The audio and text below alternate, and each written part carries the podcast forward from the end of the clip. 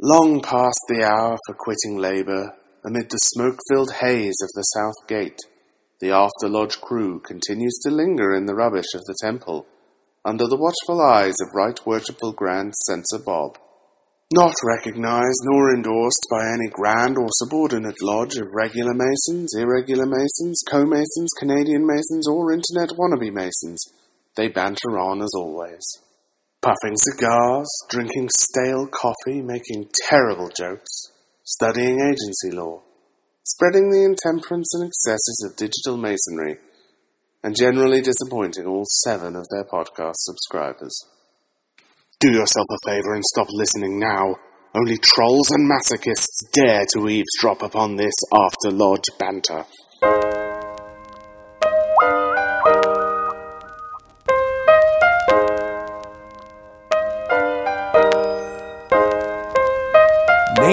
Way to explain or say how painful the hangover was today.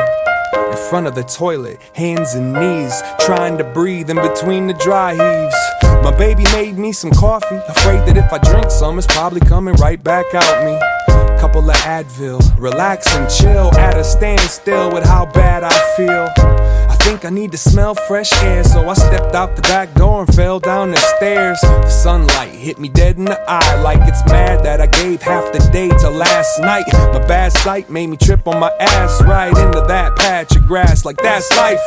All of a sudden, I realized something. The weather is amazing, even the birds are bumping. Stood up and took a look and a breath, and there's that bike that I forgot that I possessed. Welcome to episode 142 of the After Lodge podcast, streaming to you from some Google thing in the cloud, from places all over. server in a very clean, cool room somewhere. But we don't know which one because it's the cloud, so it could be you could Right, be right. up from from Arizona, Japan, who knows? My point is, it's probably not smoke filled. Uh, it is it is not, except for unless it's in our town. Uh, people sneak cigarettes into the data center there. Uh, but otherwise, uh, welcome to the show. This week, as promised, we are joined by the one and only millennial Freemason. Say hello, Nick. Bonjour, bonjour. What's up, Nick? I'm so happy we Uh, can have you on. I'm a big fan of yours. I know I've never really told you that, but that's because I don't like to tell anybody that. well, I'm a big fan of you guys too. Your, your show really uh, fills a uh, very important need within the craft, so I, I'm really glad to be here. That's a yeah, it's a legitimate compliment. Okay. I got one. I got one in. Right, right, right. Of course, after Jason left, uh, we went and found uh, After Lodge Jason 2.0, but it took us a while to drag him here. Well, it took a while to grow the beard, so I mean, it's, Oh, right. I have a baby face, so there's a lot of Rogaine and a lot of burning. So Uh, It's okay. Your face won't be on here unless you know you want it to. Yes, so for those of you who don't know, uh, Nick is our first guest in the new format who is not a uh, first timer on the show. Uh, I don't remember what episode it was because it was a while back, but uh, Nick has co hosted with us before, so you get no Yes. excuses. zero, zilch, nada. No, that was a good show that he was on last time too. Well, you know, I, I, I'm always trying to raise the bar. Gotta keep all the quality. As, as you know, I control all of Freemasonry, so I have to There you go. keep quality throughout all the shows. So Quality assurance. It's it's an important job. really is. It's tough. Great. So, uh, Bruce, Yes, sir. did anything of note happen this week? Uh, yeah. So Saturday, Saturday we had lodge. Um, said anything of note?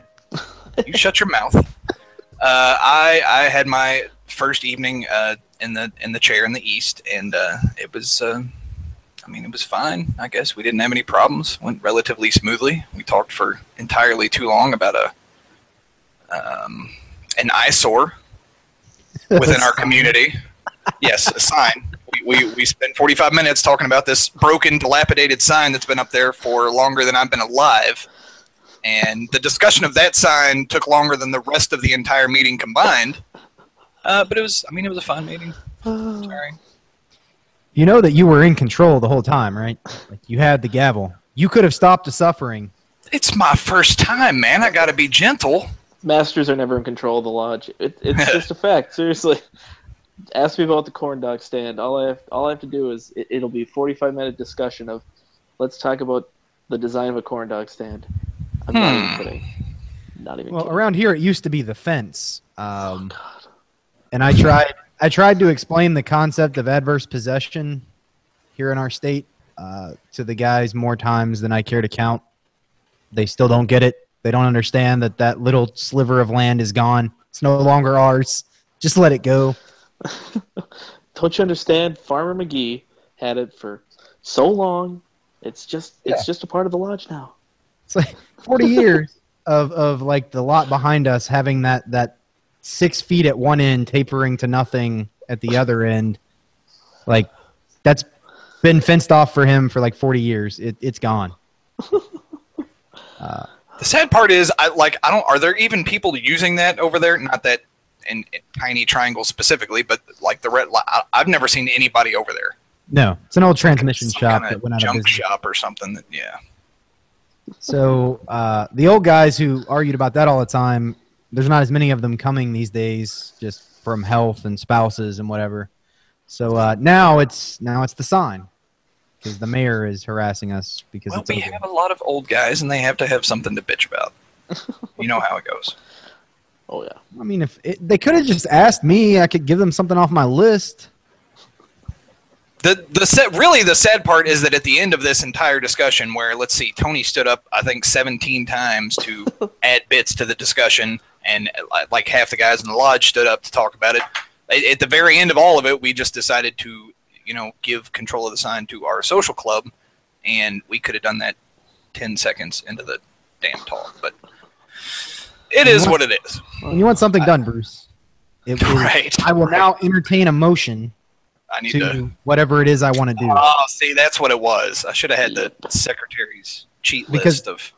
Everybody's so excited to make a motion and just be heard on the minutes or, or written in the minutes that you just say that you'll entertain a motion to do whatever and somebody will do it.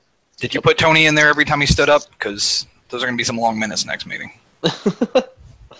I try to keep Tony out of the minutes. Plausible deniability. In fact, it never says Tony. It always just refers to him as the chaplain. I love it. Yeah. So Nick, does your lodge have any uh any anything like that that just I know you said the hot dog stand. I couldn't tell if that was shtick. No, I, I wish it was shtick, but no, it, it literally was this thing every single meeting, 22 minutes. I would it, it was between 22 and 26 minutes. I know this because as junior warden to keep the time, that's what I did, and I kept the time on my watch.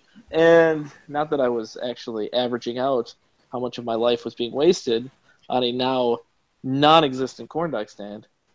Yeah, yeah, we have some things. Man, and nothing even came of it. That's the worst. Yeah, absolutely nothing. It was So uh, you don't actually have the corn dog stand? uh, no, no. Oh. So I, I guess this is some kind of fundraising thing that y'all were doing. Yeah, and then and then I just kind of sat up and said, you know what we're doing? We're gonna do a pancake breakfast. And then we said, oh, and then we're gonna do a waffle breakfast. And then all of a sudden it was like, that's all we do now. And it's nice, it's simple, and it's like, wow, all those all those minutes, hours, days wasted. I really wish I could get those back. and and most importantly, it's Masonic.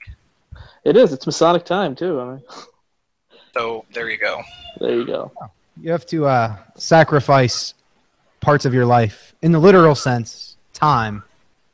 You sacrifice it to to the craft. Yeah. But you get pancakes out of it. It's true. You get pancakes and uh, little dangly things for your uh, breast coat, so that's kind of nice. So. Dangly things. We don't have dangly things. Medals? You don't get medals. You don't get. Uh, We do in the Scottish Rite, but um, only like guys that have been there forever or they get that uh oh oh what is that what is that? The fancy blue hat thing. Um, ah. the the one where it says you've been around too long. no no no there's like one that comes with a medal and it's like Oh, the Grand Cross of Honor, something is like that, that. maybe that's what it is. It's not something that just everybody gets. It's like uh some meritorious thing. And i forgot what it was called because i'm a bad scottish Rite Well, I'm not even in it, so. Oh, you're not. No. You're in everything else. How do you not have a Scottish Rite dues card? I don't know. They're always chasing me down. Seriously, you'd surprised that I'm not tackled. You know, with a with like a pen in my hand, sign this now. But no, no, I've never joined the Scottish Rite. Aren't you like a member of like the the Tall Cedars of Lebanon or the the the Red Cross of Constantine or the Um, the, the Blue Dogs of something or another? I thought you were like everything. well, I, I'm sort of. It's uh, in the York Rite side. It's like you know you've got a ton of honorary and invitational bodies, so it's on that side. But it's like you know, then they throw you in leadership right away, and then it's just the same as everything else. You know, it's like five different ladders all being climbed just because. Well, you look young and and kind of happy. Oh wait, you're in the Yeah. northern jurisdiction of the Scottish Rite, aren't you? nope. No? Mississippi River. Yeah, that's the that's oh, the dividing well, then line. you then you have no excuse. I know. Not only that, you're really going to be bothered by this, but uh, the Minneapolis Valley actually performs all 29 of the Scottish Rite degrees, one or two every week for about 13 weeks, and they do it twice a month or twice a year. So you, you can actually see every single Scottish Rite degree in long form, slow form, in uh, Minneapolis. Interesting. I have a candy bar with your face on it, and I no longer wish to eat it. yes, eat me. I've been, I, I've been thoroughly let down now. The- the- I know, isn't that insane? I, I mean, I just assumed. This, I- this is what happens when you assume. oh man, you know, it's like I, I found your triggers. I found, I found right. yeah, secretly, Harlan, what you didn't know is that Nick's been preparing a list of yours all week long. Oh, he's had years to do that. I know. I, it's not Right. that I've been using a a, uh, a bot to search every single thing you posted on Reddit. Great. And we, we share the same profession, so he knows like some of just the inherent triggers already. So Uh-huh. oh man, why won't this client pay? Ah, because they're broke and taking advantage of the system. That's why. Um, you got you got money for that TV, but you ain't got money for your retainer. They know you can't drop them once you've began. Representation has commenced. Can't get out without the judge signing off. mhm. man. You can't fire me. uh, yeah. So on the list of trigger words note, um, before we get to that, I guess I'm getting ahead of myself. Um, Yeah, let's, let's I am back to the taking weeks. taking Bruce's role this week in that uh, It's a bad idea. I don't even nothing know what you're really of say, but it's- note happened. Oh, okay. Uh, I did I did buy a Highlander. That's actually kind of cool. Um, my wife, the insurance check finally came in after all the haggling. Car, not the sword. I need to reiterate that because I, I was like, dude, that sword. I'm I'm excited for you now. Seriously. right. But I mean, sword- let's let, Oh. let's let's be honest here, Nick. Nobody can buy the Highlander. You have to be It's true. There can only be one. right. Well, I mean, I don't know if I'd rather have this car than the sword. This car is, is fantastic. I'm a little bit jealous of my wife. Uh, I can't tell her that, of course, but it is a very, very nice vehicle. Um, new to us, not really new, but uh, it's fancy. I kind of want to. I, I drove it today to take the dog in to, to the vet and whatnot, and I kind of didn't want to bring it back. I took the scenic route. It's nice. Nice. Uh, I That's guess it, though. I don't know. It's an SUV, dude. I don't. I, I, I can't get excited about those. Uh, it's it's the okay. So it's not as much fun to drive as mine, uh, but it like just on the interior, you feel like you're some kind of royalty rolling around. Uh, The important thing is that your wife likes it more so that your daughter likes it. oh, my daughter loves it. So she uh, There you go. We picked her up, and then she pokes me in the belly, and after she talks about I love it, I love it, it's perfect. Then she pokes me in the belly and says, "You take the borrow car back now." Like, okay, I will take the borrow car back. I like this one. So yes, she does love it. Uh, I have a picture. I think I was showing at Lodge on Saturday of her hanging out the window. This tiny little girl in this giant Toyota. Um, but yeah, so that's all. It's all good. Uh, my wife got the bigger car she wanted, and nobody was seriously injured. So I would not encourage anybody to go and, and flip a vehicle to get that outcome, but it worked out for us. Um, Well, there you yeah. go. So Nick, uh, as we've been doing with everyone else, uh, it's not as funny with you. Uh, but what's happened with you since the last time you were on the podcast? Um, what has happened other than not joining Scottish Rite or the Shrine? Um, Okay, okay, I, I- I That's feel like those things take much effort. that's better. I know. Don't, don't you feel better now? I, I, I'm not a Fez head. I cannot. I cannot flip over my hat to store ice or chicken in it. So we're good to go. if you were not, if you were in the shrine and not the Scottish Rite, I, I might have just booted you from the chat. Oh man, I, I would have booted me from the chat. But I, actually, there's a funny story behind the shrine. Is they've actually they've been chasing me down for years. I'm not even kidding. They, uh, I, I was down in the basement of a Scottish Rite building, and the the secret thing Doing what? uh, not doing Scottish Rite. Isn't that insane? I was actually there for a one. Here's here's more triggering for you. I was actually performing in a one day degree for uh, Hmm. one day to masonry. so, yes, yes, I am a hypocrite, a, a major hypocrite. But uh, you know, I was there, and the secret behind masonry is you always look at name tags, because name tags tell you how to talk to somebody, right? And so I go down there, and I'm just like chatting. I'm like, you know, I'm looking at the wall. I'm like, I've never actually uh, joined Shrine before. All of a sudden, this guy, this old guy, his eyes lit up. I should have looked at his name tag because it said membership committee, Zuhrah Shrine. I'm not even kidding. He had an iPad. Wrote up my entire petition. I am now in pre-petition phase and have been for two years. Wow. Yeah, and there's they they used to hound me with phone calls at least once a month. I was like, feel like Amway. Seriously. It's like the Columbia Record Club. I know, seriously. I'm like, you know, I got the six movies for 99 cents. Isn't that all you want from me? Turns out there's a catch.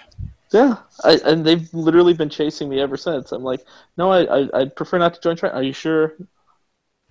Hmm. I'll think about it. Just keep me in pre-petition phase. I went I didn't that. even know. We're, we're, we're going to call you again in a week just to check up and see if you've changed your mind. Yes, if you join the shrine before you are a 32nd degree Scottish Rite Mason, you're dead to me. Note, noted. You can you can do it in, in one of those combined classes like what we do here, so you can go do both in the same weekend. The Scottish Rite's first in those things though, so Well, well, you know that kind of brings up an interesting point. Is actually out here in Minnesota, we actually have this big tent event where lodges are allowed to bring their fellow craft masons, so their second degrees, to like a central location for their third degree in the morning. And you know it's this huge mass, almost mass conferral, right, of the third degree, and then they can all in the afternoon join shrine. Hmm. mm, Yeah. So there you go. I, I see you're being triggered again.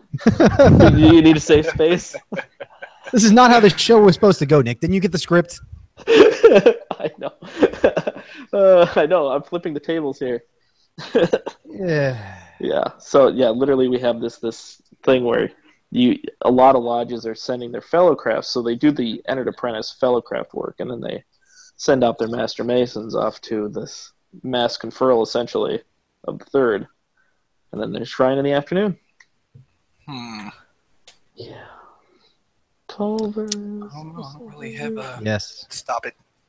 Oh, Yes, Stop Bruce. Bruce. Stop it. You know So you might not see. see it, but he's got Culvers and he's trying to tempt us. So uh, Harlan is So- taunting me right now, and it's not fair. Somebody, one of our one of our uh, lodge members, because for our fellow crafts to progress, we make them actually do, you know, stuff of worth. Steal an Mhm. ambulance, fire truck, uh, fish restaurant sign, as Josh did. Um, so I came in for dinner at our lodge meeting Saturday, and somebody had a, a large box of these Culver's ice cream, like single serve things, uh, for dessert. And of course, they said it fell off the truck, as we've taught them. hmm So since I'm recording from the lodge because I can't wake up my daughter, uh, I thought I would enjoy a frozen treat in front of Bruce, uh, who does not have one. oh, I hope you can hear the disgust in my I kinda sigh wish of contempt, here. Harlan. This is this was more for Tony, but he's not here. I think he like lost the link or forgot how to install Hangouts on his. I Hangout got caught up in another riot. I- W- Would we really want him to be on Hangout? So I think I'd probably throw up. You'd probably throw up eating that ice cream and then watching that camera spin. Let me tell you. Yeah, yeah. it was kind of dizzying. but no, really. So, I'm, I'm Yeah. And, and anyway, Nick, tell us uh, a, a little more about yourself while Harlan just sits Sure. back and Well, eats well, his he he damn ice cream. gorges himself on, on I'm, I'm I'm turning your video feed off, Harlan. the the most delicious of George Culver's uh, Wisconsin treat. So Uh, this, uh, is, this is Oreos and, and vanilla ice cream right here. wow. Okay. Do I have to mute you too? I, I, I think you should because uh, I I'm actually crying right now. But because I literally Anyway. live four minutes from a from a Culver, so now Oh yeah. I'm very sad You now. can you can I would be. I would be a fat man if, if that were the case. Well, a fatter man. I live like three minutes away from one too. Yeah, there's one right here in the neighborhood that the lodge is in. oh, But you can proceed with your triggers, Nick, because nothing's gonna faze me now. Mm. Yes, perfect.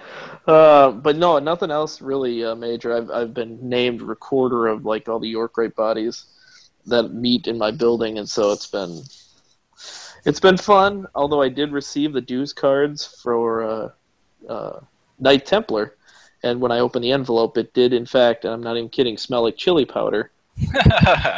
Like going, it's sent from Texas. That's where they're headquartered. And I'm literally like, did somebody eat tacos while they were packing all of these membership cards? Because like I no, opened they up- just they, they just sprinkle a little chili powder in each one of them.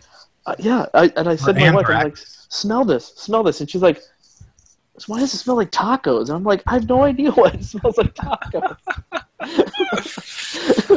it's so bizarre. So ours usually end up just smelling like pancake breakfast because we fold them over here after the breakfast. Uh, I don't know how much I owe. It's stuck right to the envelope. Well, we, we seal them with the lodge seal, except instead of wax, it's just pancake batter that we put on the back of the envelope. just put a little Syrup. dab of batter and then stick the seal right on there. Oh, that's right. Yeah, the syrup is for the envelope. I love it. That makes perfect sense. Well, we, we like to make use of the resources we have. So, uh, so nothing else of note. So, Nick, I, I heard from somebody that uh, that you, in fact, have been appearing on on a on a different uh, Masonically themed show a few What? times. Huh? Uh, would you be discussing the round table? Or. That sounds that sounds familiar. I mean, I've never heard of it. Yeah, Round yeah. Table. What is this Someone thing you speak of? Well, it's it's a very nice show.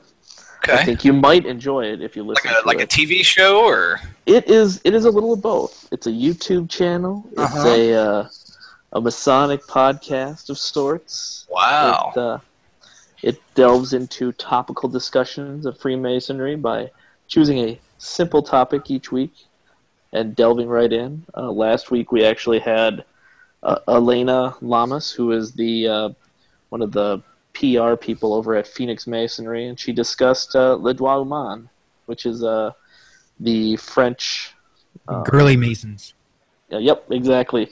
Co-masonry and things like that. So it was pretty fascinating. So if you want to check it out, Masonic Roundtable, uh, you can find us on Facebook or on our website, which is something I don't know. I don't remember it, but So, you guys, you guys So record it- on, on Hangouts then, since you said it was a YouTube thing. we do. We do hangouts. Supposedly, hangouts are is stealing supposed our ideas. I know every single freaking time. You know, it's I, I cannot lie. You guys have the best setup, so I had to. I had to say, you know what? Let's do this.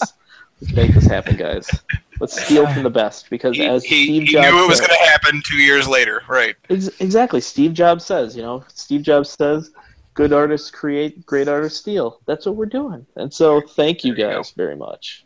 Uh, I, I gotta say though, Nick, your show, which of course I've never heard of because nobody's ever informed me of it, uh, sounds entirely too intellectual for our show. I like. uh, Do you, do you all sprinkle in uh, like the dick and fart jokes like we do, or We've been trying, but uh, there's no Mop, uh, Baba Booey yet. So I've Mm. tried. I've actually right. tried, but uh, you got to get you a soundboard with like a slide whistle and a like a wolf howl and some other random I've been sound effects. Or you could just invite um, the Reverend to be to be on uh, on your round table one time. Then you'll have all of the laughs and depression that we have. Will, will I get all those wonderful impressions other than Oh, my yeah. Bernie Sanders impression? Because that's the only one that I have been doing on the show, and it's very difficult to do something for a candidate that is no longer running for president. It's a pretty good impression, though. It's It's gonna be scary. huge one day. Huge. huge. So Oh man. okay. On that note, now that we've uh, done the obligatory plug to the roundtable guys, Uh, who again I've Two- never seen or heard of, but they're out there somewhere. Your check is in the mail. You'll have to divide it up in half. Why don't you uh, go ahead and pimp your blog since we're doing that now too? I will be sure, Sure. to link that in the You show have a notes. blog? I do. That that needs to be updated. Holy crap! I, honestly, th- if this Illuminati spammer guy keeps putting more comments on there, I spend more time deleting Illuminati join join the Illuminati get rich scheme uh, comments. But uh, millennialfreemason.com. I'm currently finishing up a paper on uh, the Ecclesiastes writing that is found in a lot of third degrees, um, particularly the pieces that are left out of it. And so I'm trying to uh, uh, kind of distill uh, what that means in relationship to uh, the rest of the degree work. But uh, that's coming. It's it got a lot longer than I thought it was going to. So it went from two pages to well, apparently a college essay. So, Huh. uh, but I don't I don't Right. cite because sites are for uh, I don't know for buildings or something. Wikipedia. Yeah, exactly, You know, good writing is more about what you don't say than what you do say. exactly. That's All bloggers, especially Masonic bloggers, should keep that in mind. Well, you know, that's the thing is especially with like okay, so I was chatting with uh, Tom Accuosti who runs Tao of Masonry blog, and he and I were kind of allegically staring back at uh, uh, the Masonic blog era of between 2002 and 2007 or 2009, right? So right before the crash, right after the crash, and you know, a lot of people don't realize, but Masonic blogs were huge. I mean, essentially, it was the only way to communicate because there's no Facebook. Facebook was in its infancy. Most people weren't on it yet. So blogs were still like a hot commodity. and so he and I, I, I kind of maintain my blogroll on the side as almost like a, you know, pouring out a 40 for all these guys that have gone, you know, before me because these blogs, they were genius and now, you know, they're just gone. And so, you know, when they would say, oh, this, this Masonic stuff lasts forever, these blogs last forever, the internet lasts forever, it's absolutely not true. Most of these guys, their blogs disappeared. They stopped writing. They were taken back by Blogger, and they just disappeared. And it's, you know, a decade's worth of knowledge that just vanished without a trace. It's still Yeah. it's still out there on uh, alt Well, let me tell because you, before blogs there was alt Freemasonry. word. And that was, it's still fun, you know, to look at that stuff back then. You're like, whoa. But uh, yeah, I've been trying to collect at least some of the uh, blogs of that era because it was just such a. I mean, you were having these transcendental experiences reading, you know, what does faith mean within a Masonic fraternity, things like that. You know, it's like, and now, you know, because Facebook and this instantaneous communication stuff that we have, it's just it's just not the same. You know, it's it's just different. There's less thought based on a broadcast out versus you know broadcast out feedback in, and it's just I don't know. It's it's very different. You know. It is, and I, I kind of wonder, like I guess back when, back when popularity or the response to your content was measured in insightful comments and page views rather than likes, Oh man. Because it's very easy to just click the like button.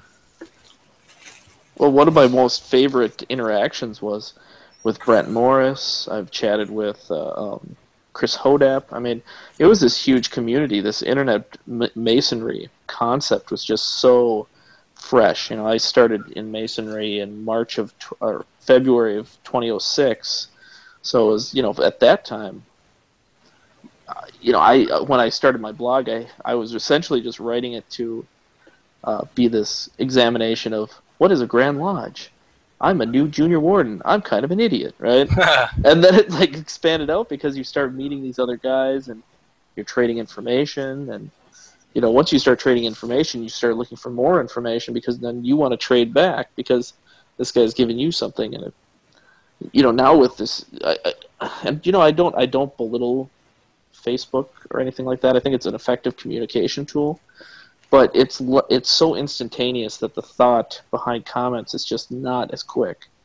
Um, you know, people, you know, SMIB all the time. You know, it's like, well, Right, right, right. is that about it? is that all we got?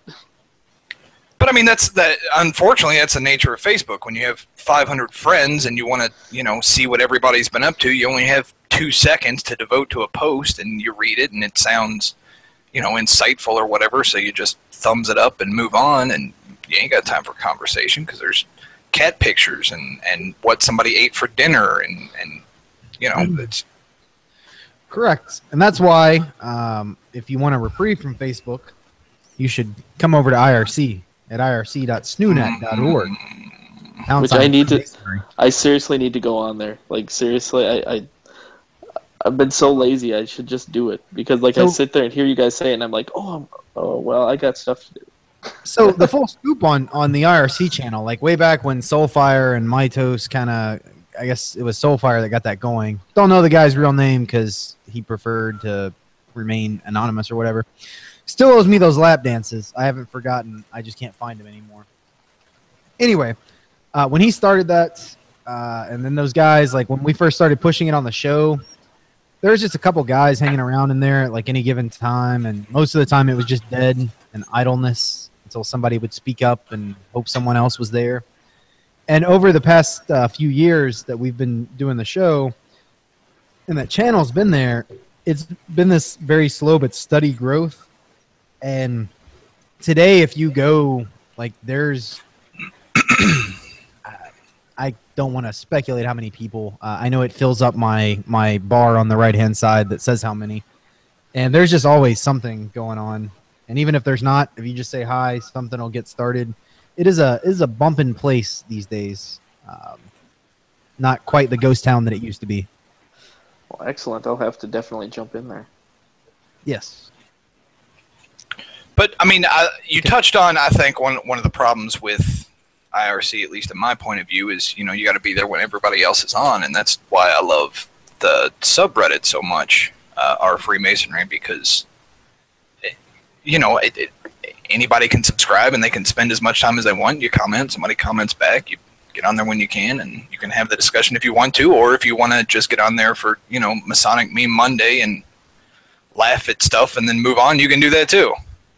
Right. I, I, I think that's about the perfect form of media for most Freemasons. it's just a different different format, right? So it, it, it's that instant interaction, and it's much more personable. So you jump on, you don't know who's actually on and who's just connected, but away from their computer. Nobody uses the AFK thing anymore. Yeah. just kind of idle there.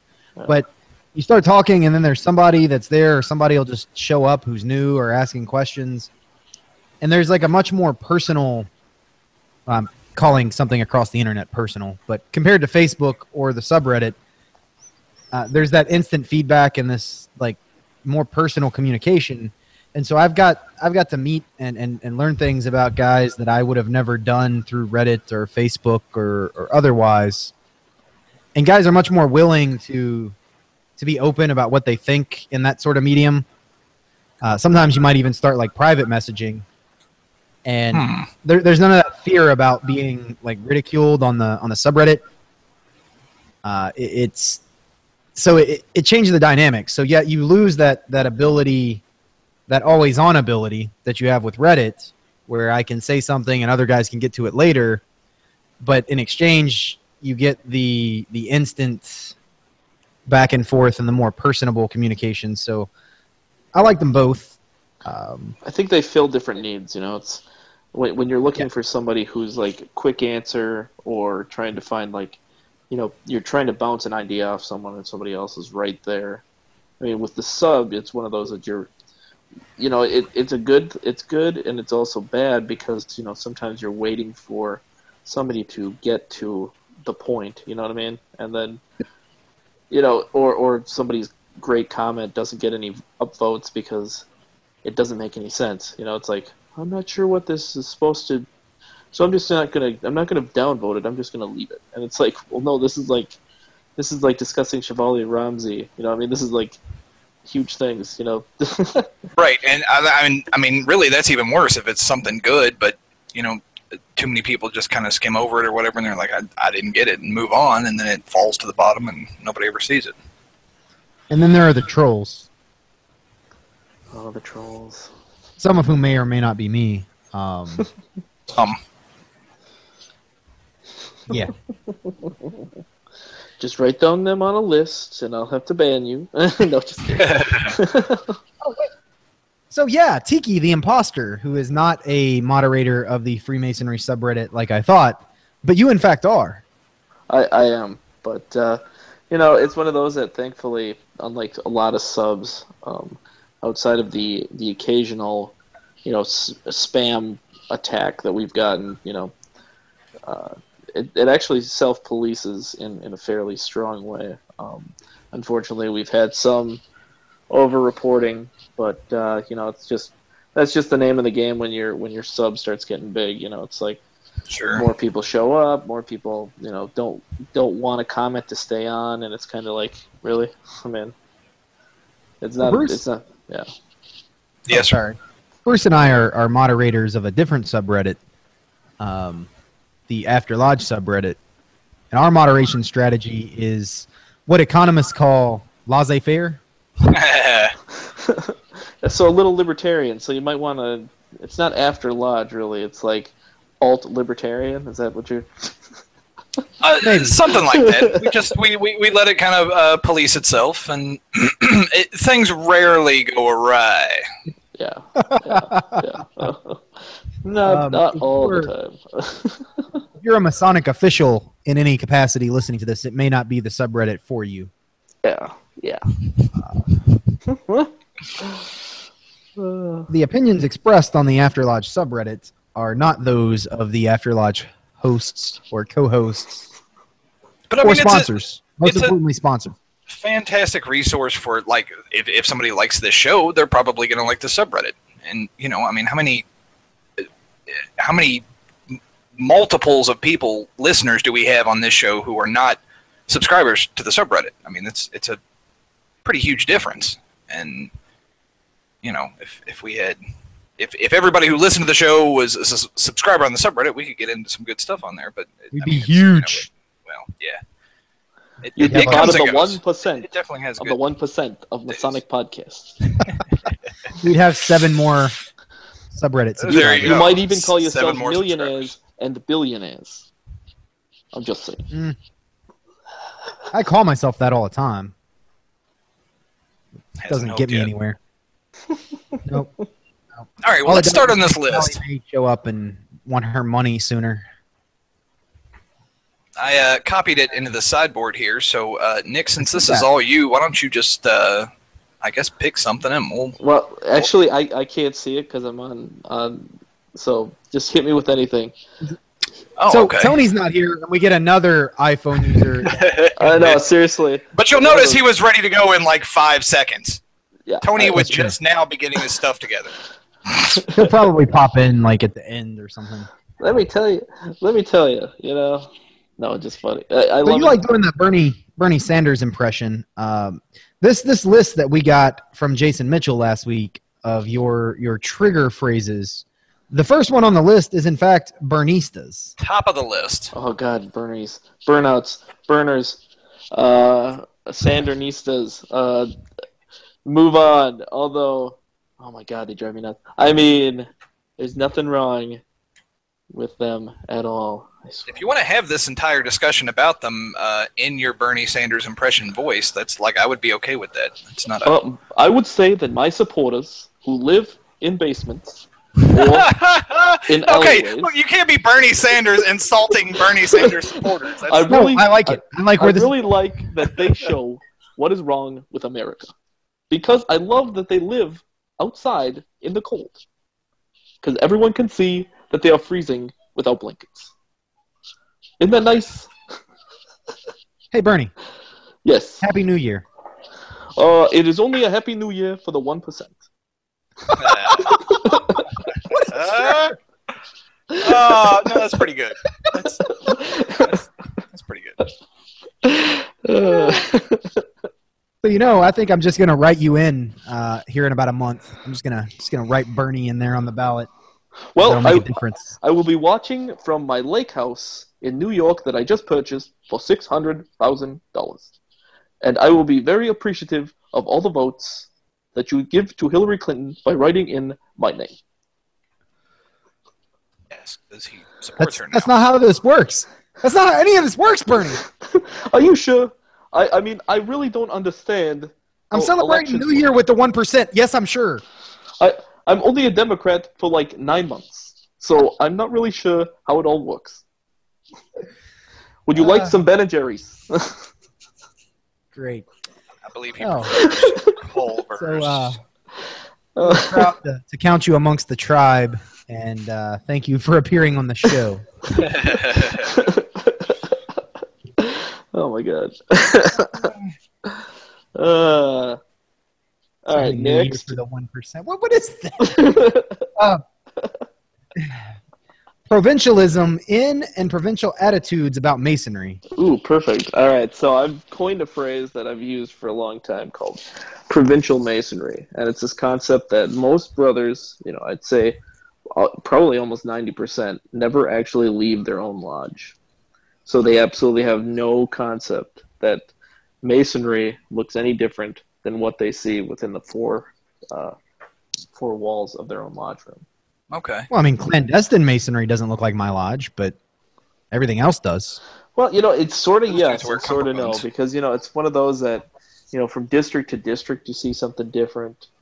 Um, you know, lodges, at least maybe in Minnesota, it's kind of different because even though we're all required to use the same ritual, it, you know, it, it's there's variations, and I don't I don't know where you guys are in Pennsylvania, but you know, I mean, I'm not exactly sure, you know, how variant you're allowed to be, but you know, it's one of those that I, I do. I think a lot of brothers, you know, they don't realize that, you know, the needs and the wants of like a city lodge are completely different from a suburban lodge, which are absolutely different than a rural lodge. And even within rural lodges, you'll have some that are meeting in the basement of some.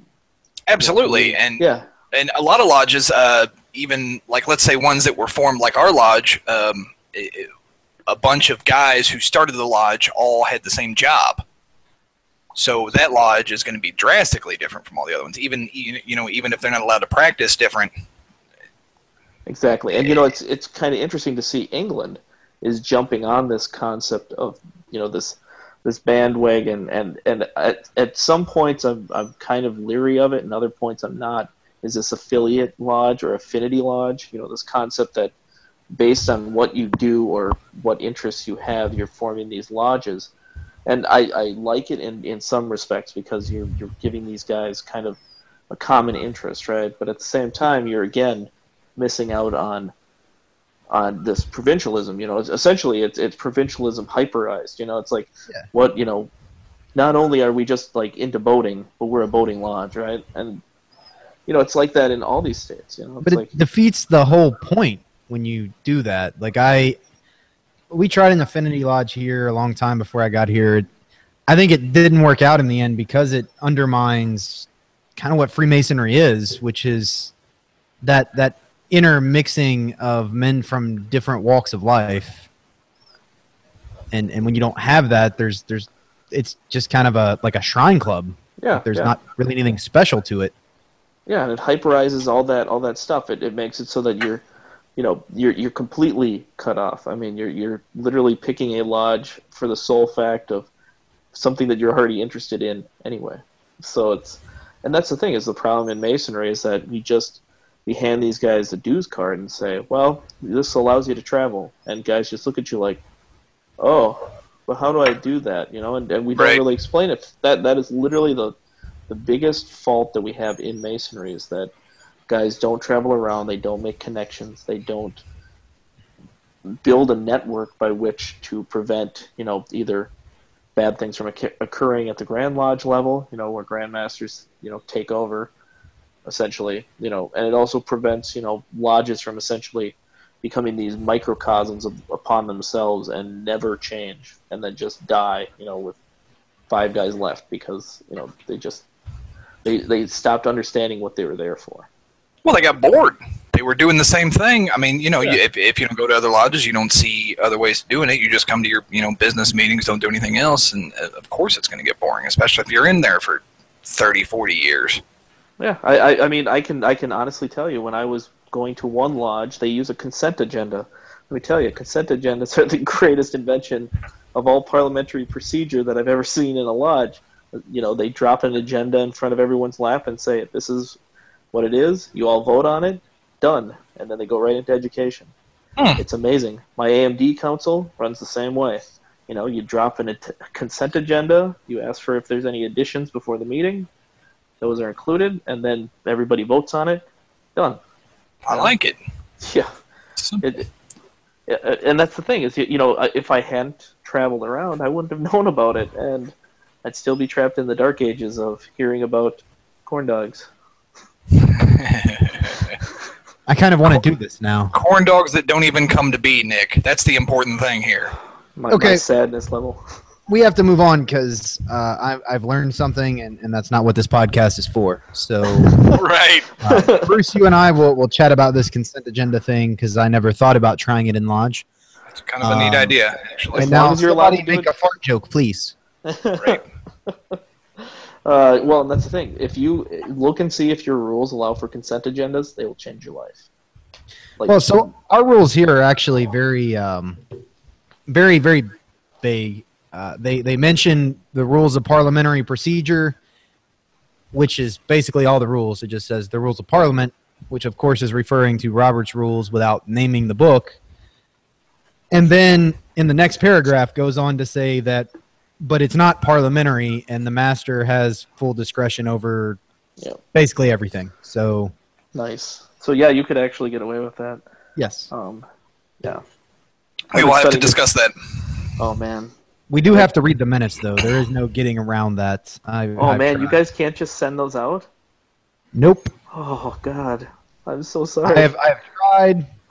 Uh, I, I've looked up every workaround I can think of, and and nope. That's not just in our bylaws, but the the Grand Lodge's rules as well. So To be fair, if we didn't have to read them, Tony would be way less active in Lodge, which I just realized is a fantastic thing. So let's see if we can find a loophole for that. I've been looking for years.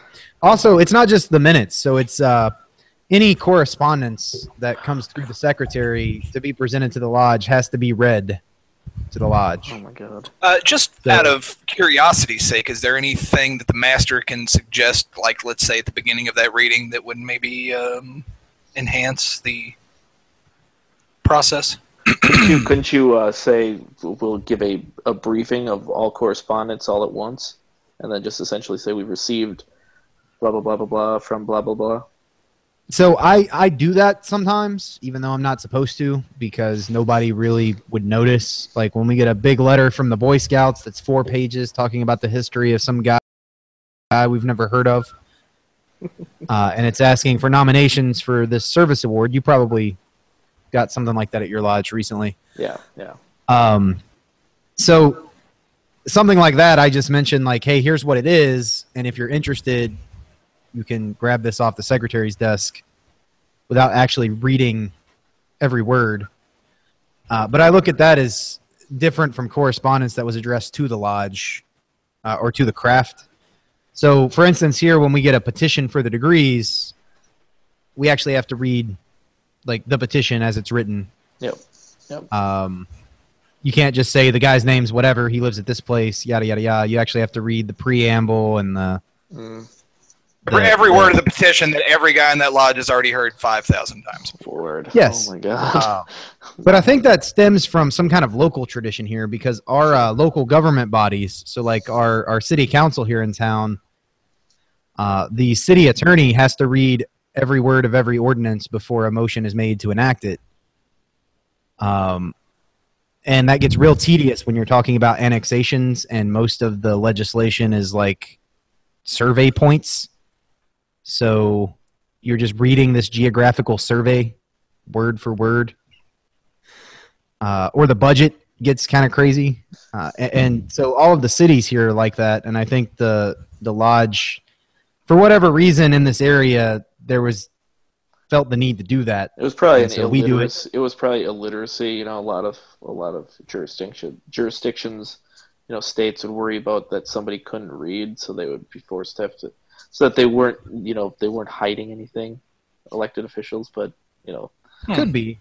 yeah, Uh, yeah, because the unions here do it too, and so do uh, some of the other like groups and organizations that I'm a part. They all they all do that. yeah, it's So- probably a notice deal. So Yeah, uh, but that's why I have to do it, uh, and that's why the rules are there. So, my soul has died of- hearing all that. Let me tell you. In spite I of what actually- people think, I don't do it just uh, because I like hearing myself talk. Because I could talk about other things instead of just reading. So,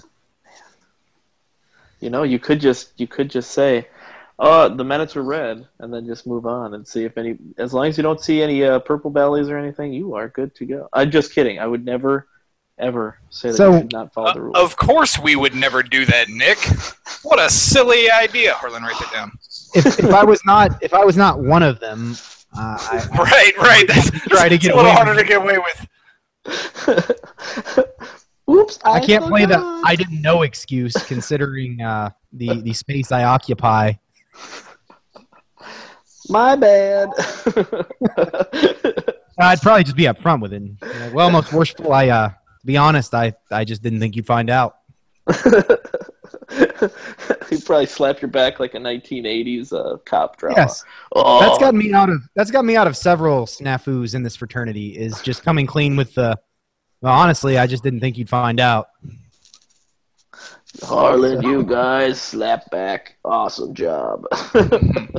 No, Harlan would be like, I didn't want to do it, but the master made me.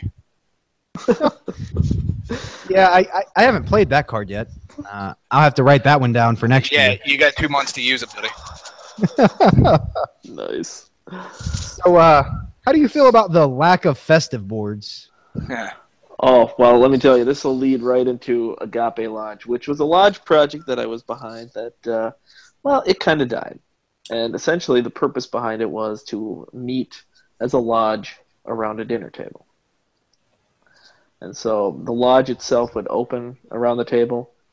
It would close around the table. There'd be food in it. You know, the, the way that our speculative uh, forebears actually wanted to do that. And I think, honestly, you go to lodges and it's not just the cold beans, you know, or whatever they're having. It's just, you know, the simple fact that I, I really wish we would just have a, a meal, you know, and yeah, Now, I'm not I- I- bitter. I remember hearing about this from you before, Nick. Did you talk about this last time you were on the show, or maybe I read it on your blog? I'm, I'm trying to I- remember where I heard it. Well, Tiki and I were pushing this this particular uh, idea, I think at that time, but uh, ultimately the Grand Lodge and the members uh, didn't want to see progress. I mean, not progress, but uh, they didn't want to change the code, so uh, we could do it, and you know, it, it would it would have been an interesting idea. Uh, we actually had the idea of like salt and pepper shakers would be the columns, you know, for the junior warden. The actual highest ranking member would be the junior warden, you know, and he would get his own special apron since the lodge would be a little bit different. And yeah, it was it was actually a lot of fun to come up with all these plans. But you know, it's still on the it's still on the drawing board. I, I'm hoping it's not in development hell, but we're gonna make it happen. I think so. Sounds like it's got a lot of cool ideas behind it. Yeah. So you weren't just so you're not just talking about like uh where your lodge does a table lodge a couple times a year. You're talking about a lodge that that is the lodge. It meets around the table. Yeah, yeah, and you know the stewards would literally be in charge of filling up people's drinks and So, what rule is there specifically prohibiting that? I'm just curious. Well, in, in the state of Minnesota, around it takes 25 Master Masons to start a lodge. But none of those Master Masons signing off on the dispensation can be sitting elected officers in another lodge. Well, there are five in every lodge, right? So it's wow. the warden's master, secretary, treasurer, right? And because of that, most of the guys who were interested in this, because it was essentially viewed as a secondary lodge, all of our signers for this new dispensation couldn't sign the dispensation because, you know, they were treasurers here or secretaries there or junior wardens. So, Yeah. so really, there's nothing in, inherent in the rules preventing you from doing this. You just No. need to find 25 dudes who are Yeah. into it who are not in chairs. Yep. Okay. We went through that exact same thing when we were trying to charter the traditional observance lodge here. Um, it's the same deal. The elected officials in, in one lodge can't really do it. Yeah. and, and it just kind of kills forward momentum, and I'm not sure exactly what that's for, but you know, I think it was at a time. I'm guessing most of this was when I was doing my research. It was 1920s, so you know, it was probably lodges that were in existence that were, you know, tired of getting members, you know, uh, picked up, sniped from other places. So Well, and there were like 20 lodges opening every couple weeks, if it's Yeah. anything like we were in the 1920s, 30s. So Right. they didn't Yeah. need any more. yeah, and nowadays it's like you've got these mega lodges and nobody knows each other, and yeah, it's it's kind of one of those. I think we're coming back to this concept of intimate lodges, you know, where there's only 20 guys and they actually know each other and they're there for a reason and stuff like that. But you know, it, it's going to be a change. It's going to be a process, but I, it's still on the drawing board. We still have all of our plans written up, and hopefully, when these guys start moving through the east, uh, we'll start it back up again. So. Cool. So, uh, I like next that. point that Jason mentions is that the Swedish Rite sucks. Yeah, he's incorrect. The Swedish Rite is the most amazing thing on the planet, and uh, all of us should do it. And I know it's Christian only, but I would totally like change one or two things if it would make it so everybody would do it. So you're in the Swedish Rite, but not the Scottish Rite. I wish I was in the Swedish Rite. We had a, an episode on TMR about that, and it. Uh, uh, I, I started tearing up actually because it was so exciting. I was fangirling hard, like sixth degree. You know what you get in the sixth degree? Your own freaking herald shield from the actual like Danish like arm arm guy. You know that Okay, gives so, you. so where do I go to sign up for this thing? Yeah, it's amazing. Well, it's a Sounds. I'm a, I'm a fan already. I don't know what it's about, but I'm a fan. Dude, Swedish, you know, Swedish, Swedish beaches, Swedish uh, beach teams, Swedish uh, Right. meatballs, Swedish Rite. I mean, they all make perfect sense to me. So, just saying. but if it's a Christian order, are they going to let you in on the account of you being a lawyer and whatnot? I'll just say, hey, Thomas More, he was one, right? He was one good one. There's got to be at least one more.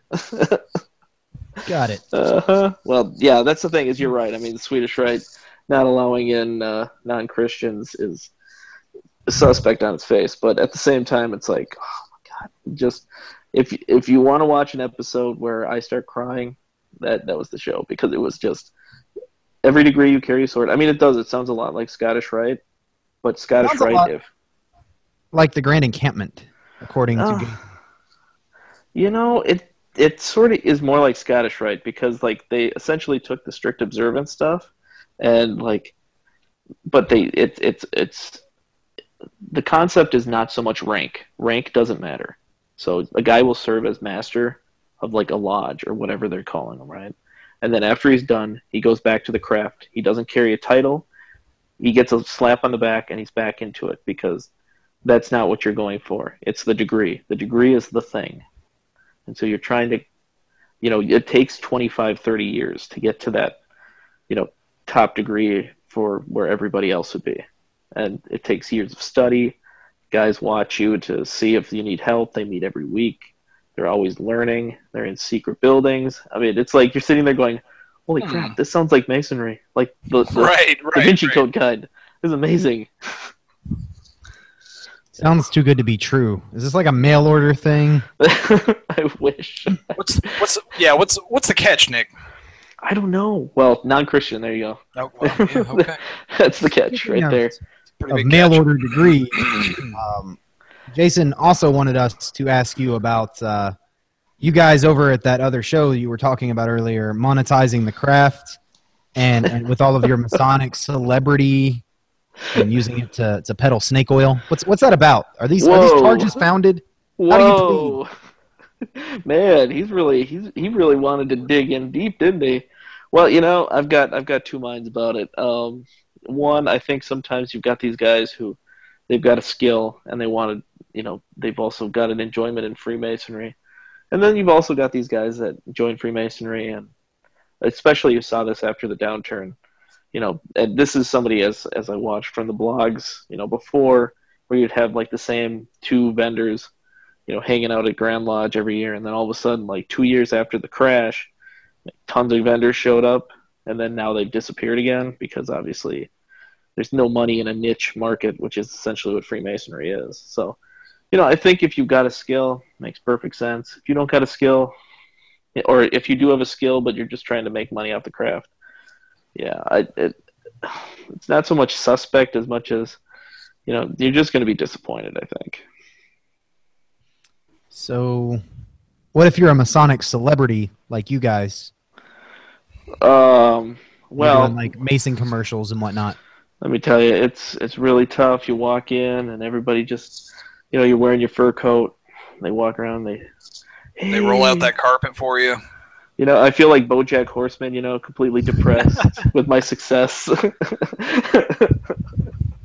uh, you know, I don't know. It's kind of weird, but uh, as somebody who's watched all this collapse before, you know, vanity, vanity saves the preacher.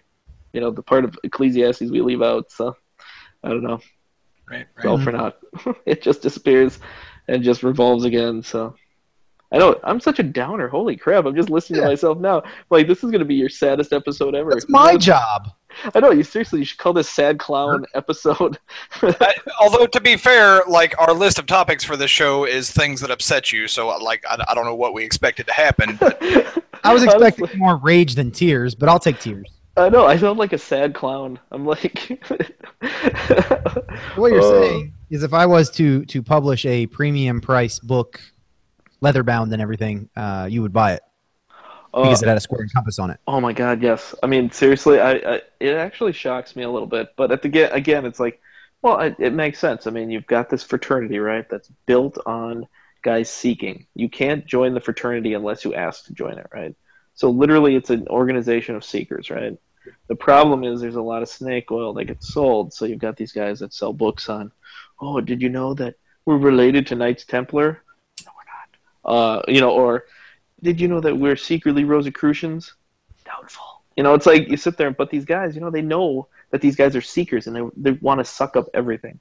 Even if Alchemy. it's- Yeah, yeah, and, and you know they got these guys want to suck up everything, and they don't realize that some of the some of the liquid they're sucking up is putrid. It's just absolute crap, you know. And but they don't know it. I mean, they this is like literally the first time they've ever dealt in esotericism. So they're like, "Whoa, what do I do? I don't understand what what a, you know a magic seer stone is." It's like, well, Well, just slow But it- down. so it is alchemy that I'm learning here. Then, so I'm learning how to turn ink into gold Exactly. to write a book. well, and let me tell you, you know, I mean, lodges, you know, you sign a check, right, every month or every year.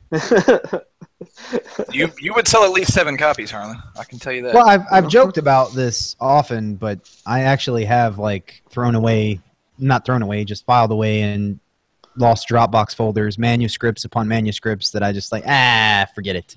yeah. Don't. Oh man, I have so many. Like one that was like purporting that that the uh, the building of the Free uh, Freemasons was based on like Venus being in some. I'm like, I literally own this book.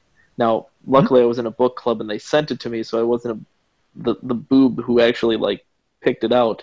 But I still paid for it because I was like, well, you got to keep the book club going. So Oh, so um, in the Scottish Rite, of which you are not a member, uh, there is a a organization known as the Scottish Rite Research Society, and if you join that society, uh, part of your annual dues means that you get this this quarterly. Uh, it's it's bigger than a newsletter. Um, it has writing submitted from brethren doing such research all over the country, uh, or the world rather, and also every year you get one free book by Arthur De Hoyos. So he's like revising all of these old texts or cleaning them up or piecing them together.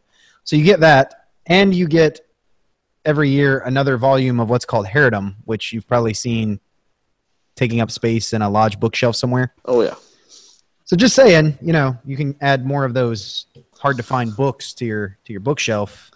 Well, and if you want a Something, uh, Sclusy, I'll give you a Sclusy right now.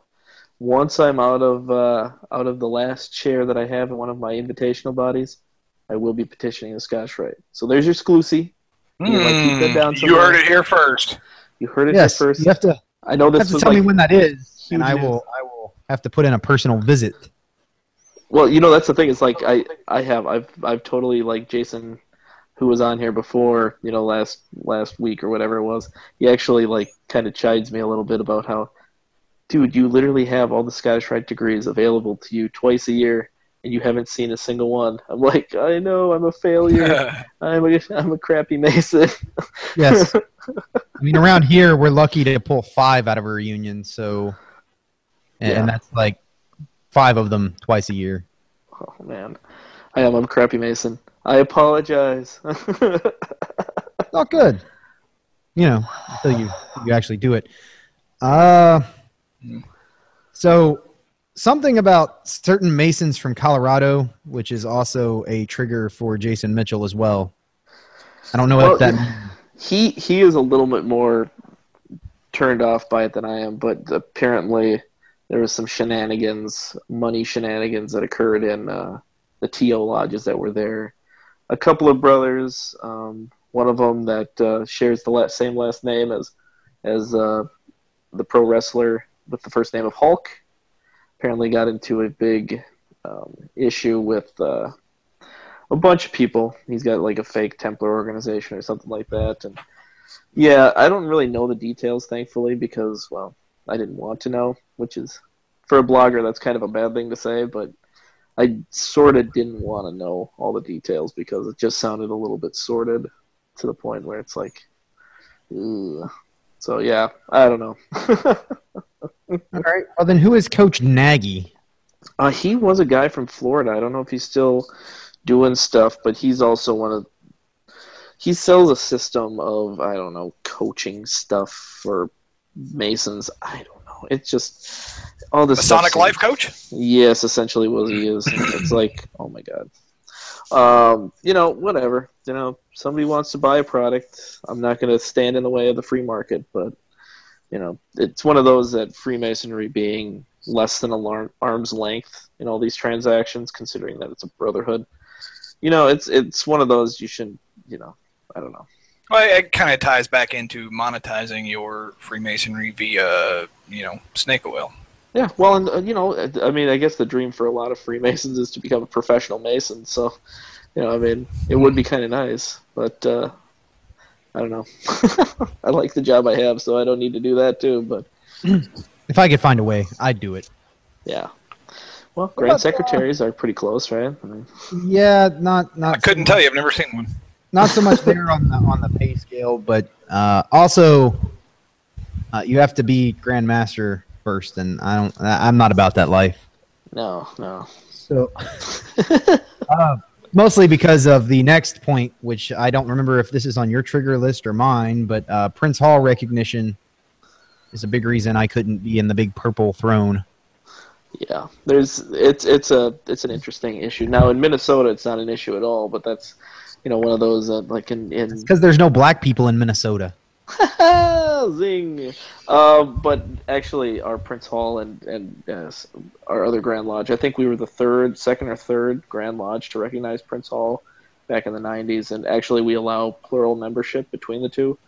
Um, one of the members of my York Rite bodies is actually a Grand Officer in Prince Hall side, and he's also a Mason in our side as well. So you know, for us, it's like not a big deal. You know, there's a lot of floating back and forth. One lodge is essentially half the the whole lodge is plural members of two lodges, and so you know it, it works out pretty well. But you know, Minnesota, we're kind of a, a hip state, you know, in, in terms of that kind of stuff. So it's you know it. Hmm.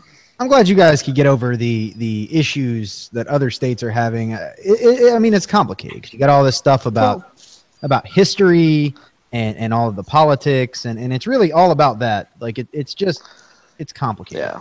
Not about Yeah. racism. Well, it- it's about No. it's about the other stuff. Yeah. Well, and, and for us, you know, it was one of those that it was like a, uh, you know, Dred Scott occurred in, in Minnesota, the famed Dred Scott case that was, you know, terrible. I mean, it was one of the worst Supreme Court cases ever.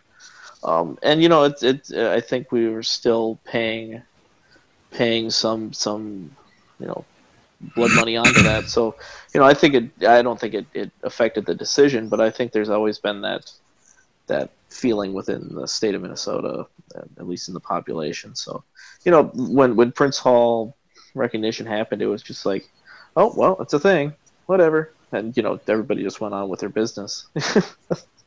yes. So what you're saying is, of course, it's about racism. Well, that's the third rail of American politics. So that's all it's ever been about. Yeah. And all the chicanery with the politics and the nonsense. Well, and, and you know, you're right. I mean, it's one of those that uh, can you serve two grandmasters? You know, I mean, that whole Bible verse. But you know, I think you know it's one of those that I don't know. I I do I do think there's politics, and I think a lot of that politics creep creeps in. You know, it's one of those that it's hard to be a a what would you say a a organization an organization that seeks to be reconciling all these religious faiths and political opinions all in a single body, it's very difficult to then reconcile and ignore um, what's going on in the outer culture. I mean, we're seeing that right now with gay rights. Yeah. And, you know, in Minnesota, I, I know a number of, of married gay men because we're one of the first states that, you know, had gay marriage um, enshrined by the legislature. So it was just, you know, just like, oh, it's happening. And You guys are single-handedly ruining masonry out there. uh, pretty close. Plus, plus, our calendars are so packed already. Like Bruce is, is going to get started on his calendar for, for our lodge next year. There's no room on the calendar, and now we're supposed to put Kwanzaa in there too. Where are we going to fit it? Where are we going to fit it?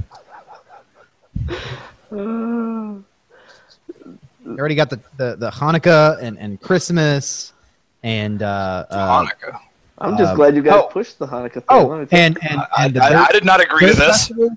We have Dirt Festival in the spring, Well, Well, I'm tell- important. and I, I'm telling you, there was this. I, I I originally worked at a, uh nursing or a nursery, like when I was a kid in high school, and uh, I, I used to say that this uh, manager I had, he was the greatest salesman I ever saw because this guy was walking through, and he's like, "Well, I'm I'm Jewish, and I I got uh, some Hanukkah stuff that I you know I don't know how to decorate for it," and he said, "Well, well, sir, I have Hanukkah lights for you." Essentially, he just took like two boxes of like white and blue Christmas lights down and said, "I know it says Christmas on the box, but they're just mislabeled. They're actually Hanukkah lights." Like he's like, "Oh well, thank you very much." Uh, I think. I mean, I'm like, "Oh my god, he just created a new product line." uh, like, So- It's pretty great. so, Bruce, you're, you're letting the show get out of control because Nick I- keep hitting my triggers instead of the other way around. the, the, the Christmasification of Hanukkah is another of them.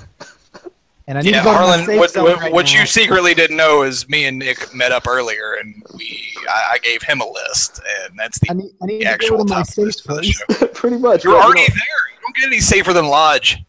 I, I could sing the song of Hanukkah Harry, you know. And Not okay. Safe space. Christmas is a perfectly fine holiday. Why can't just stay Christmas? What you get for shoving Culvers in my face? Uh, So next on the list, uh, Bill Schnoebelen. Oh no, that's that's the Harlan. list. Oh, that's your list. Um, well, I don't know. There's Nick, your, what do you there, think about your our, our illustrious profiteer, brother Bill Schnoebelen, 99th degree vampire Oh, wizard. potentate wizard? Vamp- I, I I love the vampire wizard part. I'm not I'm not gonna lie. That is like literally when he gets to that part, I'm like, dude, that is like the greatest hard rock band I've ever heard. I mean, seriously, that slasher metal stuff. Oh, vampire. It's not fair though. You can't be a vampire and a wizard. It's two entirely different learned lifestyles. OP, OP. Yeah. Right. You Please know, nerf. Don't you So you know when we were talking about making a living out of masonry, like that guy figured it out. Yeah. That's the way to do it. He gets paid fees to go speak at these churches. Yeah.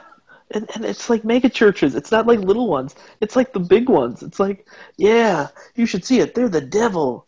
Now pay I me. think the reason we make fun of him so hard is is because we're jealous. oh man. And I bet I bet he goes back to his lodge like every Thursday or whenever it meets, and it's all like a gag with him and that close circle of friends. He takes the beard off and it's like, They all oh, laugh about ready it. to play some Dungeons and Dragons, guys? I'm so Right. excited. You know, lately uh, he he became a uh, a a uh, Jews for Jesus rabbi. So now he's a 99th degree rabbi werewolf Vampire, vampire wizard. wizard. That's awesome. Seriously, I, I, it sounds like it sounds like a band that on its day job it's washing bottles. I mean, seriously, that's awesome.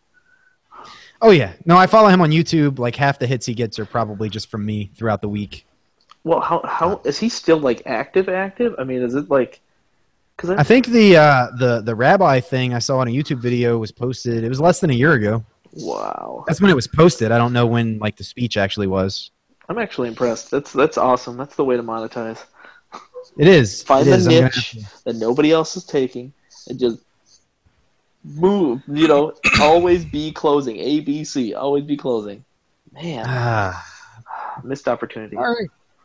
And I So mean, I it's guess- it's. Go ahead. Oh no, you go ahead because I'm. I was I was gonna say it's it's funny until you realize that a lot of the people he's talking to are potential Freemasons who will not even consider this because it's mm. you know it's, it's death and brimstone and and Well, devil worship.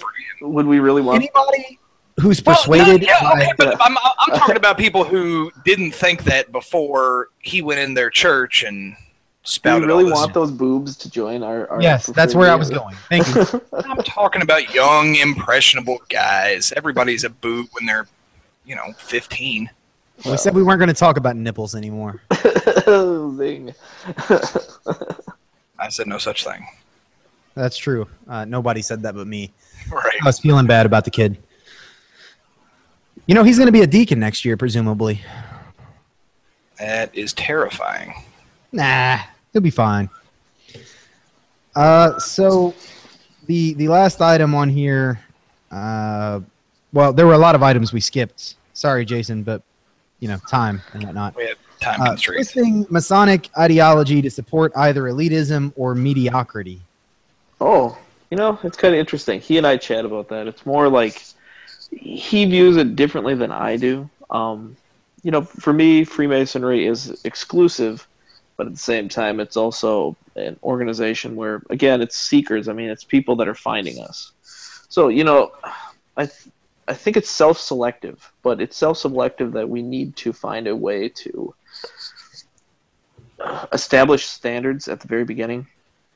Raise So that- dues. yeah, I, you know what you you hit that on the head so hard. I mean, seriously. But you know, if I had my way, I would raise dues to as much as how I, much I pay right now in all of my freaking dues, and just tell the lodges you can confer all these in one body. Because let me tell you, I would love to be able to not have to write. Right now, I think I'm ri- cutting eleven checks to all the different stupid things I'm in. Eleven Uh, checks. If you uh, if you took up with the blow movement, you wouldn't have to do that. I know, but honestly, I want to call myself a Holy Royal Arch Knight Templar Priest, which I will be getting in in December. You will almost have as many titles as Bill Schnoebelen. Pretty You're close. getting close, yeah. you know, like none of those are near as cool though. They don't give you Yeah. special abilities to fly and turn into mist and you know. Bruce and I will send you the link to the uh, vampire degree. It's it's mail order correspondence. Oh yes.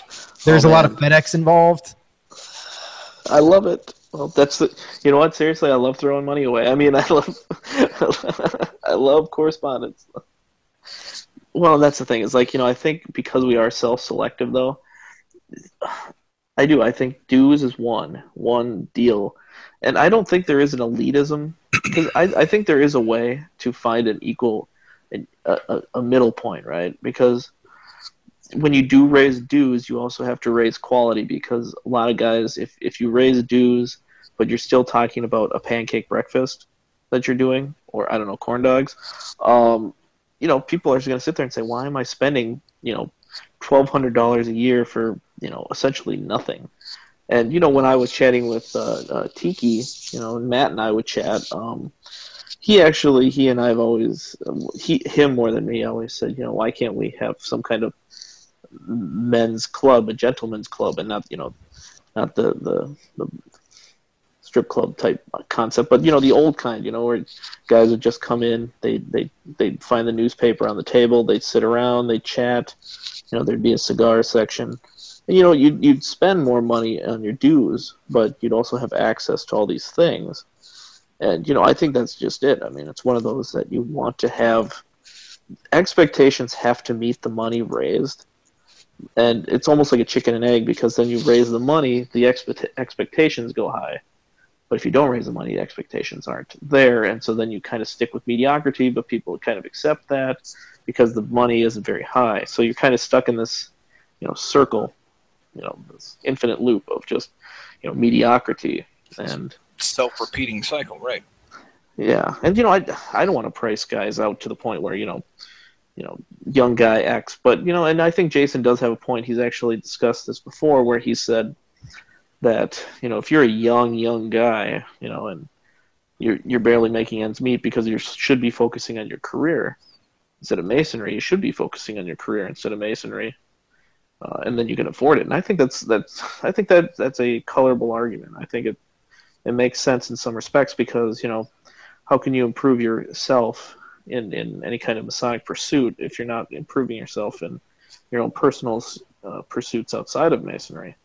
Um, but at the same time, I mean, I would be, I would be, uh, you know, dishonest to myself where I joined at the age of um, 23, you know, and it's like, you know, uh, you know, I would be a little bit dishonest by saying, "Oh, you you know, you, you you dumb young guys, why are you joining at this age? I mean, when I was your age, I was a Mason. You know, it's like, Well, So you're saying the young impressionable guys who would fall prey to such a thing, Nick? Because that's what it sounds like you're saying to me. Yes.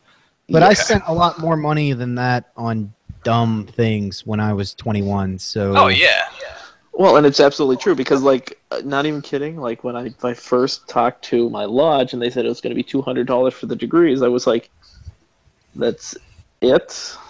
yeah, I had the same same reaction. I, I had saved up in the months before I, I called the petition to make sure I could take whatever they were going to charge. Yeah, yeah, and, and you know I'm budgeting for this. I'm, you know, I I was the kind of person I was a saver. You know, I I, I waited you know ten weeks to buy an Xbox when they first came out because I was saving money every single week to buy one. And so I'm like, oh, I've got all this. I'm ready to save. I'm saving for it, and they're like two hundred bucks. I'm like, Hmm. you know, I'm sitting on like at least four and a half. Really, that's all you need? I got more. Actually, Bruce, if you recall, uh, well, I don't know if you were around when I was uh, when I was running around on that little motorcycle. I was not. Okay, so uh, the timeline is such that I started riding that motorcycle uh, about a month after I took my EA degree. So the money I purchased it with was the leftover money I had saved up to join the lodge. Hmm. Yeah. Because I was like, really? That's that's great. I can have a motorcycle. yeah, it's awesome. well, the thing is, you know, then you've only got gonna be two hundred dollars. Well, and had I known that, I would have just saved the rest of it and paid my prepaid dues fund and been done. I wouldn't have to pay for dues ever again. But I, Yeah, we we don't have that here. oh man, I'm eighteen hundred bucks and I'm I'm free off the books. But then you know, it's like, do I want to? I know that. But as somebody who's now a recorder, uh, prepaid dues, oh my god, it's terrible. you you go broke Yes. fast. Well, the Scottish Rite still has them here, um, and I actually feel like it's it's a scam on the right to offer somebody that was my age at the time a life membership, and I think it was like seven hundred dollars. Yeah. I remember looking at him and say, "You know that I'm I'm like 24, right? So unless I get hit by a bus, you guys are really getting the short end here." Yeah. I mean, that's like 16 years. That's like nothing, you know? Uh, I mean, they- yeah, because I was I was 24 when I joined, and I almost paid it, uh, but I didn't have 700 dollars to just throw away right that day. Yeah. Uh, but they must have some kind of annuity or something that's just paying out hella interest. Yeah. Well, and that's the other thing is, you know, I mean, these buildings, you know, that we all see, you know, these gigantoid buildings, they all live off of, you know, the income of the past, and we don't, you know, again, dues aren't keeping pace, and we're not going to be able to pay for these buildings.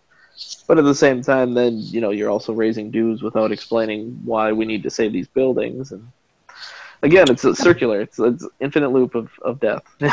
You know what we could do to raise extra money, Nick? Escort rings? Please say pancakes. Corn dog stand. Yes. Oh my God, we're gonna hit every damn fair. We're gonna make so much money. Actually, we could start a carnival. We've talked about that before. Hey, there you go. oh man, Josh Uh, yeah. for us. Well, and, and you know that comes back to this, and, and this is really fun to tell the old guys. All right, there's two things that'll really, really piss off an old guy, an old guy in the craft. Especially, this is for past masters. One, when you tell the new guy as a past master, you tell the new guy, "Oh, just call me brother Nick. That's all I need." Hmm. Let me tell you, you will get pulled off by at least five of those past masters, who will quietly but sternly tell you to never say that again. You are worshipful brother Nick. Don't forget it. Thank God here in uh, Podunk, Pennsylvania, you don't retain the worshipful title when you leave the East. So We just put that in just less than ten years ago. everyone's brother. Oh Hmm. God, that's beautiful. That's absolutely the best. Except for the past grandmasters. They keep the most worshipful thing when they leave. But everyone else, you don't take it with you when you go. I didn't even know that was a thing. That's crazy. Oh, it's terrible. And you know the thing is, wanna say and it's crazy, but yeah. And this will this will be one of those that you'll sit there and go, really, you're defending them? But the Knights Templar, right? The one thing they absolutely get right, uh, beyond anything, is that the titling is always Sir Knight, and then your rank. Everyone is Sir Knight, whether you're the Grand Master of the Grand Encampment, all the way down to little old me. You're Sir Knight, blah blah blah, comma, and then whatever you are. But that comma at whatever you are is secondary. You are just a Sir Knight. That's it. Nothing else. As it should be. Yeah. You know, uh, the Council of Kadosh uh, does the same thing. Just just throwing that out there, just to to reiterate uh, how much you suck. Oh, man. I am just the crappiest mason on the planet. Seriously, I I shame myself. Even my wife is ashamed of me. She's like, "Oh my god." No, just kidding. She's glad. She's like, "Oh, not another damn check you're writing, are you?" I don't know. Would you be glad for another night or two a month for you to be gone? Oh, it's every something else. Thursday. Every Thursday is a Scottish Rite degree or two. Oh wow, Every- Yeah, ours is only like twice a month. Y'all Yeah. Then we go dark in August, and there's like half of those are like family dinners here. Oh, They're not man. actually just meetings. Full casts in makeup, full stage lighting, everything.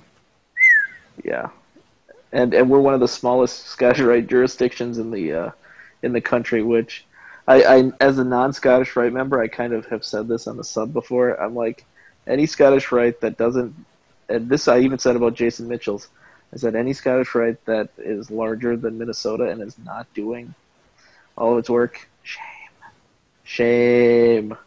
Yeah, so your your criticism would not ring so hollow, yeah. you know, after you do the deed. I So I know.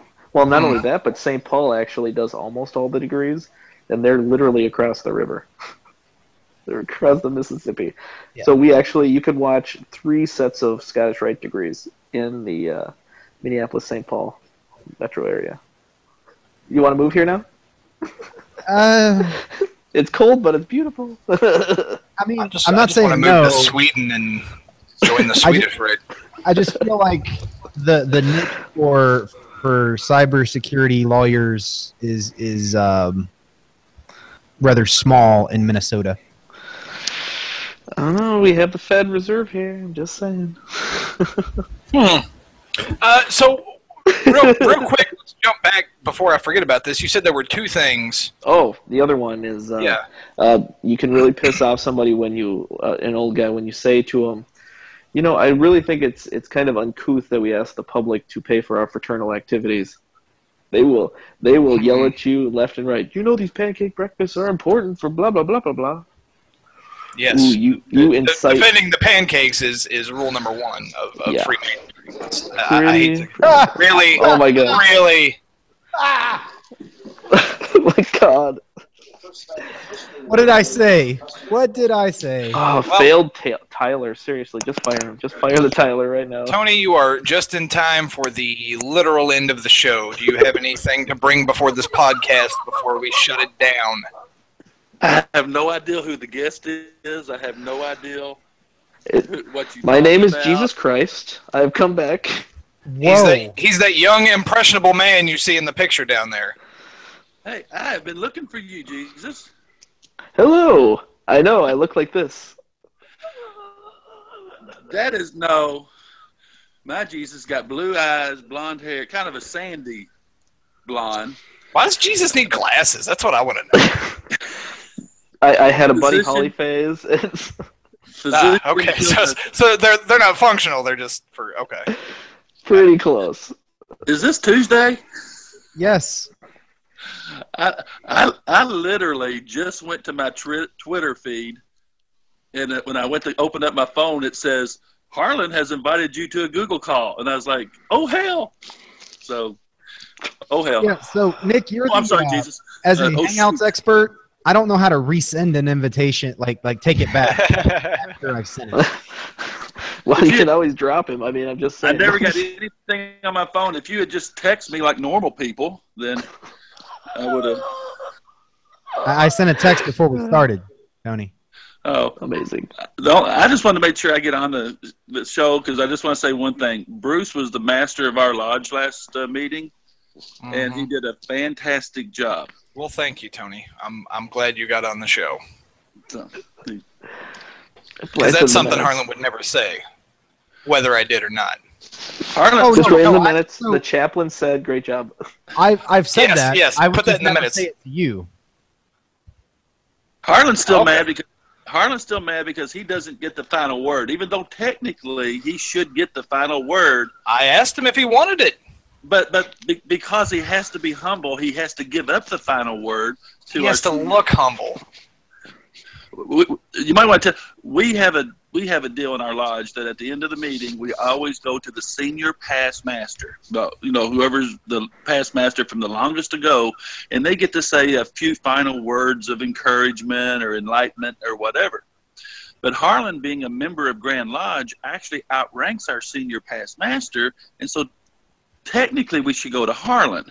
And then Harlan gets mad because we always ask Harlan. We say, Harlan, would you like for us to go to you or do you want to pass it to the senior master? Well, by asking him that, he can't say, no, I get to talk. I've So, done it but- before. I did it on Widow's Night. Yeah, you did actually. took over. I said, no, I'm gonna say some things. Sit down, Ron. I, I love your music, Taylor, but I'm gonna say some things. I'm gonna let you finish. Well, and, and so, so they're so used to, to just skipping me over that uh, I, I, I don't know if, if whoever was there was already standing up when I uh, just started ranting. I, All right, uh, Harlan. and I know that you're getting toward the end of the show, but I actually met a Cincinnati Mason today, and uh, he There's came- no Masons in Ohio, Tony. We've talked about this. I asked him about wearing his apron and all this stuff, um, and actually, they I think they do it right. Uh, he explained everything to me, and so uh, anyway, um, he's now um, a listener of the show, and he's actually going to have his, he's got lodge tonight, and he's having his lodge members after lodge tonight listen to the podcast. So we're going to have a bunch of new Cincinnati Masons. So I just want to give a shout out to uh, Big Tim.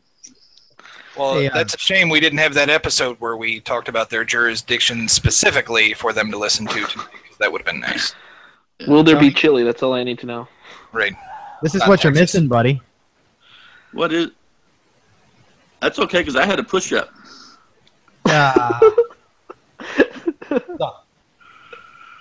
Uh, I mean, I Six missed. dollar ten. You look like you just woke up, Tony. I had a sleep study last night, and I was going to tell y'all I, next week. I'm going to tell y'all all about my sleep study. shit. So Oh, I guess it's part two, Nick. yeah. So Nick, can you come back? I'd like to get to meet you. And, uh, so are you a Muslim? I don't think so. I- Uh, How is that? I don't think so. No, no. I'm sorry. I'm sorry. I, I, I was wrong. I was wrong. A Mormon. A Mormon. We had a Mormon on the show last week. I'm sorry. you, you know, I know I look like a polar bear that uh, is my father, but no, I'm not a Mormon. I, I, I truly did not mean to ask you if you were a Muslim. I, I, we had a Mormon on the show last week, and you're from Ohio, so you would more than likely be Amish. No, no, I well, no, I'm I'm a very boring Lutheran, so Oh, I love Lutherans. you know, I don't think even Lutherans love Lutherans. I think they just quietly accept them. No, that that guy from Lake Wobegon's a Lutheran. Um, Yep, I've, I've actually uh, I've, when I was working at the pool, I actually saw him on the lazy river. It's uh, a little weird to see Garrison Keillor going around, but uh, there you go. Weird stories. So he was like in the he was like in an inner tube. In, a, in an inner laser. tube. I actually saw Garrison Keillor in an inner tube with his daughter. Did you get- It was very weird. Did you get a picture? No, but I did go. Okay, so this is the story. I go back into the guard check and I say to everybody, "We have a famous celebrity in the pool." Everybody starts freaking out. Oh my God, who is it? Who is it? They're all thinking Josh Hartnett. Like Garrison Keillor. Who? I'm like, all right, I'm out. I'm, I'm going to the I'm going to the break room. So that's the reaction Man, that I- our, our I- producer had when I said that we were So- having a famous celebrity on this show. Oh. So Nick, Oh, what?